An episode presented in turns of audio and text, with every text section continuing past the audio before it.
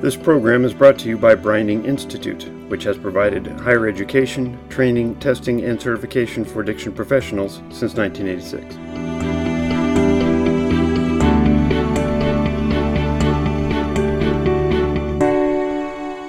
And let's just refresh this for a second on this, the reason three. Carol Gilligan's research indicates that women think about the possible negative consequences to all persons involved.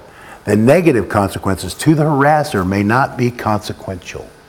Since many people feel they have no choice but about where they work, they find it necessary to put up with a situation that they feel they cannot change. Sound like something we just talked about? What can't be cured must be endured. Sound like something we talked about at the break? Is, is too often the case with victims of sexual harassment. I would ask you to think now about whether or not I was a victim in that circ- set of circumstances. You see now why that's so important, okay? Frequently asked questions. Sexual harassment is any kind of sexual behavior that is unwelcome and or inappropriate for the workplace. Sexual harassment can be embraced em, embrace verbal harassment, derogatory comments or dirty jokes under the right circumstances. Notice how they put that little plug in there? Okay. Visual harassment, derogatory or embarrassing posters, cartoons, drawings, physical harassment, and sexual behaviors, sexual advances, confrontation, confrontation with sexual demands. Think about all of that because a lot of that, for most of us, is not that big a deal. We have, through our upbringing and through the culture that we live in, and even the neighborhood or, the, or where, where we live, a lot of this doesn't seem that significant or that powerful. How many people don't have posters? Think about that. What automobile shop have you ever been in doesn't have a poster?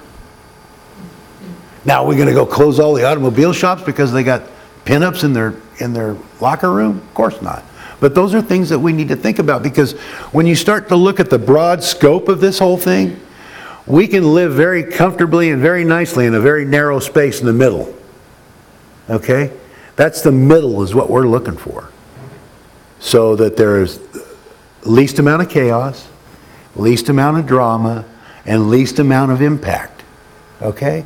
For some circumstances and for some people, those posters may have tremendous impact, and for others, they don't. So, where do I fit? And how do I go about my daily activities without creating chaos or drama? If we can continue to do that type of behavior, we're never going to have any problems. Okay? Sexual harassment is defined as unwelcome sexual advances or conduct.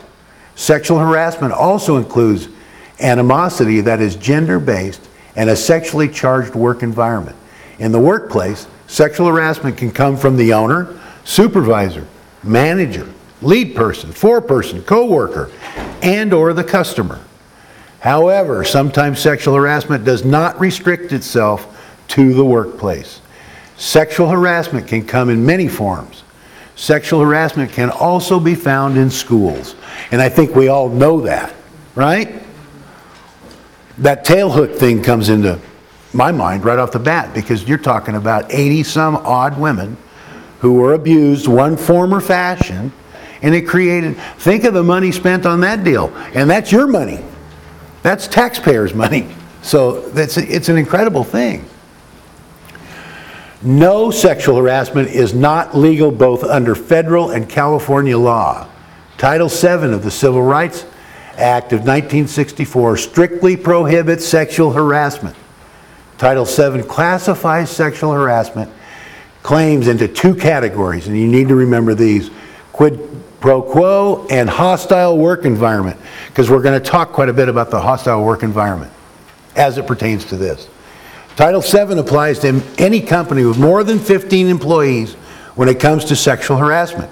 Now, how did they ever come to that number? Think about that.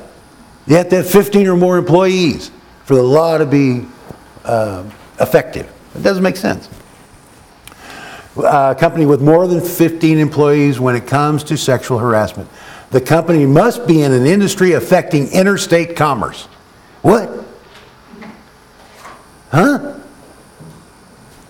In California, sexual harassment and other discriminatory conduct is prohibited by the Fair Employment and Housing Act. The statute is located in California Government Code Section 12940. With respect to claims of sexual harassment, the FEHA applies to employers who employ more than one person. This is a perfect example of the state being much more proactive because in federal government, you guys, in all the regulations and all the laws, it's the bare minimum. You have to keep that in mind. It's the bare minimum. The state says that minimum isn't good enough for us. We want everybody to be protected, not just 15 or more.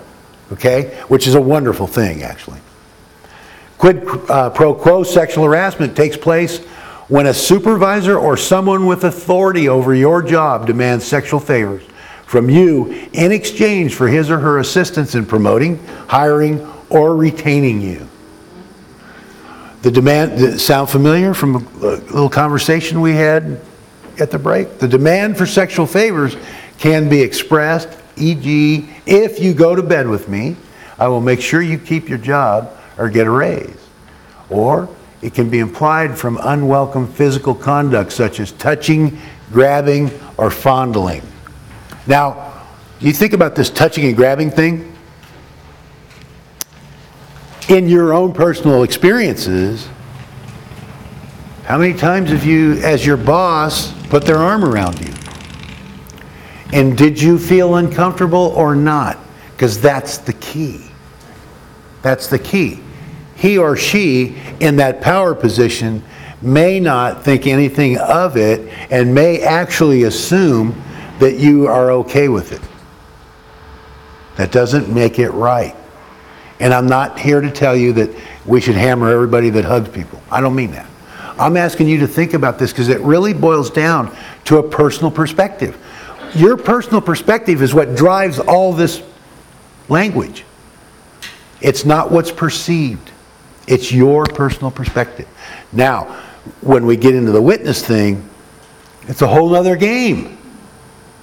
It's a whole other game. What must I prove, uh, prove to prevail in a cause of action for quid pro quo sexual harassment? Understand this. You must show that an individual explicitly or implicitly conditioned a job, a job benefit, or the absence of a job detriment on an employee's acceptance of sexual conduct. That's why I talked about your perception what you see, what you feel, and what you believe to be accountable is what drives the whole law. Okay? Except for the witnesses, and we'll get to that. Because it really depends on what they think they see. How can I prove that sexual conduct was unwelcome? You may show that the conduct was unwelcome, for example, by showing emotional distress, deteriorating job performance. You avoid the harasser, you told friends or family of the harassment. You told the harassment or the harasser or other company representatives of the harassment and or absence of evidence showing conduct was welcomed or encouraged.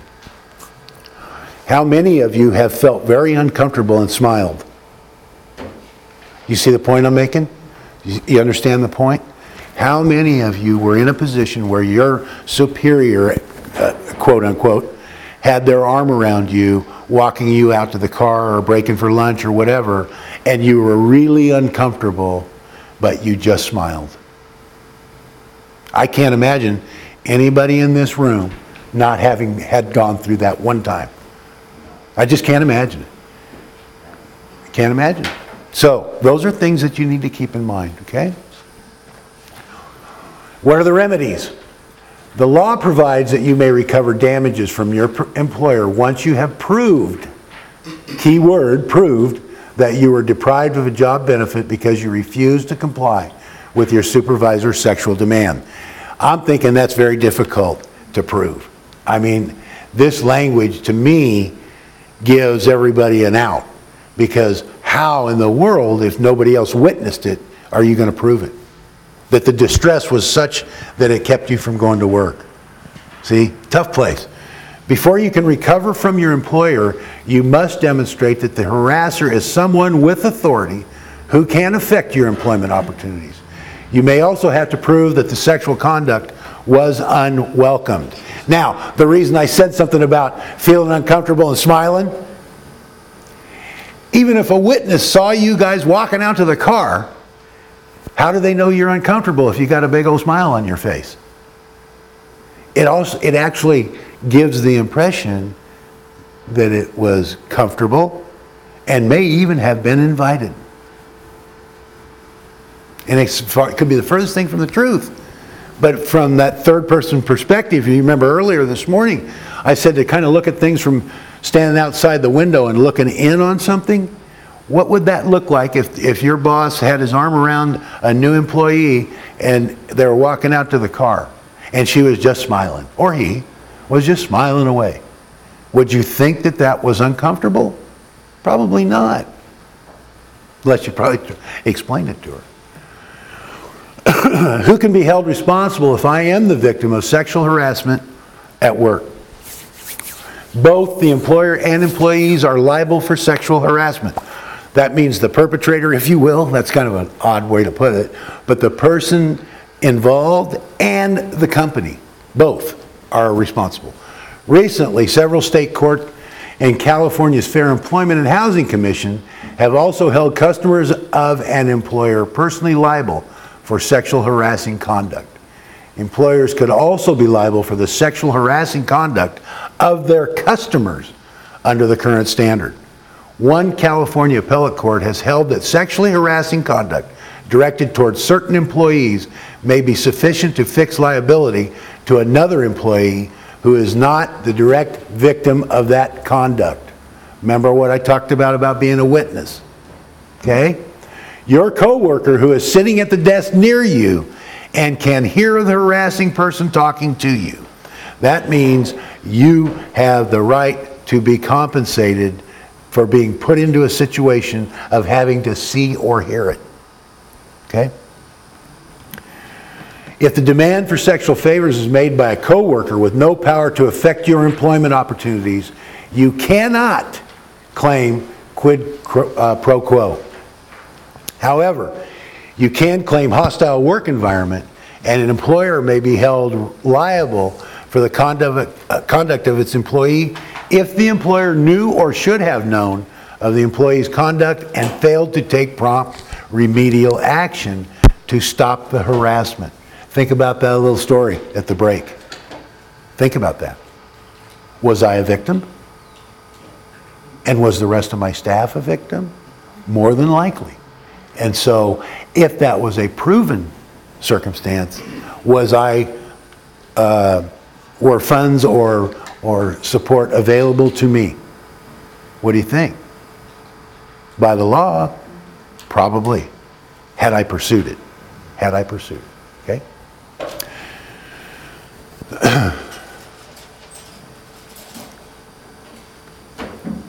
if I'm being sexually harassed by a coworker at my job, should I report the harassment to my supervisor and or to management? Yes, you should report the harassment to your supervisor and or management as soon as possible.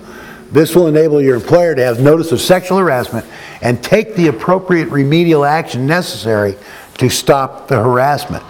That didn't work with me. I went above, didn't do any good. The complaint preferably should be made in writing, and you should keep a copy of the complaint for your own records. In the complaint, you should specifically state facts involving the sexual harassment and the effect the sexual harassment is having on your ability to perform your job. The reason I like the way this is written is very simple. Most of the time, when people want to uh, bring about this type of behavior and, and report it, they are focused on the behavior, right? And it almost sounds like a whining employee. Nobody ever stops to think about explaining the impact. In other words, what, what it's doing to me. You need to keep that in mind because without that, it's very difficult to do anything about it. What is hostile work? As an employee, you have a right to work in an environment that is free of discrimination, intimidation, insult, and ridicule. You have a potential claim for hostile work environment if the sexual harassment unreasonably interferes with your work performance or creates an offensive or intimidating work environment. Think back on the, on the conversation, but also more importantly, think back about your own personal circumstances. Think about what you felt like, think if, if it occurred, and think about the impact that it may have had. Okay? In order to have a claim for hostile work environment, you must be able to prove that there was more than a single incident of harassment, and you may have also have to show that the sexual conduct was unwelcomed. Think back about the comment about walking out to the car at lunch. How in the world would you prove that that was uncomfortable if all the eyes on you saw a smiling, inviting face and too far away to hear? Okay. What must I show in order to recover damages for a hostile working uh, environment? In order to recover damages, you must show that the unwelcome sexual conduct was so severe and pervasive that it altered your conditions of employment by creating a psychologically abusive work environment. The employer may be held liable if he or she knew or should have known of the harassment and failed to take any prompt remedial steps to stop the harassment. Good example of this would be a couple of different staff over a period of time making a comment to their supervisor. Man, so and so is really getting on my nerves. Without that kind of stuff, there has to be some sort of background. And, and it's really necessary. The, the wonderful part about all this, you guys, is really that the people that are working in our industry today are doing, and I want to say this in general and for the most part, there's always a bad apple somewhere. But everybody is really looking to make this thing real. And it's not about something, uh, whistleblowing and that type of thing, but it's about each one of us as our own personal beliefs and behavior. If you're a decent human being, you never worry about this at all. But you have to de- decide what a decent human being looks like. You see? The employer may be held liable if he or she or should have known of the harassment and failed to take any prompt remedial steps to stop the harassment. How can I prove, or, or how can I prove that the harassing conduct was severe or pervasive enough to alter the working conditions and create an abusive environment? Think back about the conversation. Think back about your own personal circumstances. You must be able to meet both an objective and a subjective standard. the objective standard is that a reasonable person in your position would have considered the conduct severe or pervasive. If you are a female plaintiff, then the fact finder uses the reasonable woman standard. What the hell is that? Huh? Well, here, just a good example. The two comments on the comment that I made. Which one's the standard? It was a compliment and it was offensive. How, where's the stand? What's a women's standard? I think that boils back down to this idea of being a decent human being. Because I think decent human beings are middle of the road. And whatever that is, it's not severe, and it may not cause chaos, and it can be accomplished. That's, to me, uh, a nice road marker. if you are a male plaintiff, the fact finder uses the reasonable male standard. What is that? Male standard. If the cases require it, the fact finder also considers the plaintiff's other fundamental traits, i.e., their race, their age, their physical or mental disabilities, and a sexual orientation. All things considered, okay, is the parameter. Under subjective standard, the plaintiff must have actually found the conduct sufficiently severe or pervasive to interfere with the work environment. What is that saying? That's saying if it's bothering me and I can't concentrate on the, the duties at hand or what's on my desk, I need to figure something out. That's what it's saying. That's the kind of the, the, the gauge, if you will. If it's bugging you, something's up. If you can take care of it and be done with it, you'll be much better off. What types of damage can I recover if I am successful in demonstrating? Depending on the legal remedies you seek, you may stop the harassment, recover lost wages and other job-related losses, uh, promotions, favorable work status, obtain compensation for personal injury, physical, mental, and emotional, obtain punitive damages against the harasser and/or the company. Remember earlier I mentioned about this being uh, starting to take um, companies, corporations, and programs are taking a much more serious look at this because their bottom line is impacted if it goes so far. They're not going to have that. Reco- nobody's job and nobody's ability is that valuable if it's costing them money to keep you. Okay? And or company recover attorney's fees and costs and make reforms within the company or entity held liable for sexual harassment. I would think the greatest uh, contribution would be to have the corporation change their policy and procedure to benefit circumstances like this. You've made a difference. If that's all that comes out of it, is that the company you work for recognizes what you're talking about and develops a policy and procedure to protect against it, man, you've, you've hit a home run. You've done a wonderful thing. The key to that is, on a personal level, can I be okay with that and is that sufficient for me to move on? My hope is, if you get caught in a circumstance like this, that that's enough. Because now I have to take in mind that if I'm pursuing it for money, what is really my motive? And how bad was it really? All that stuff starts to play, okay? Uh, am I entitled to punitive damages under the Fair Employment and Housing Act? Yes, you are. You are entitled to punitive damages under the FEHA.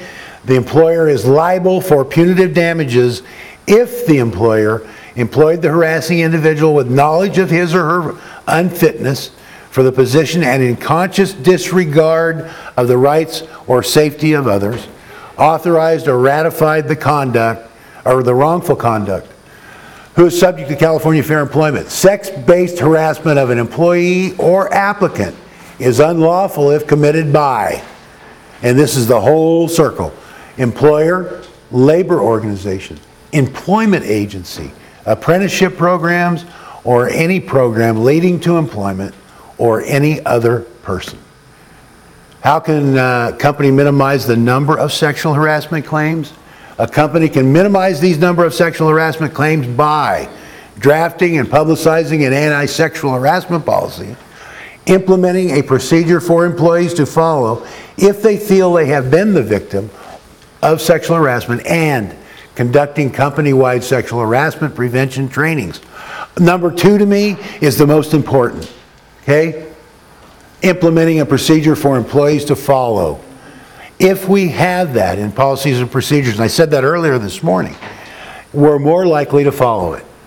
If it's written, it's part of our handbook, and we have signed something that says, I read it, we're more likely, at least most people, unless you're actually a psychopath, are more likely to take that into consideration when circumstances are come about, right? When you find yourself in that set of circumstances, we're more likely then to pay attention to it if we have it as a policy, okay? Once I inform my employer about the sexual harassment, what must my employer do? Once the employer knows or should know about the harassment, he or she has the duty to take immediate and appropriate corrective action to end the harassment.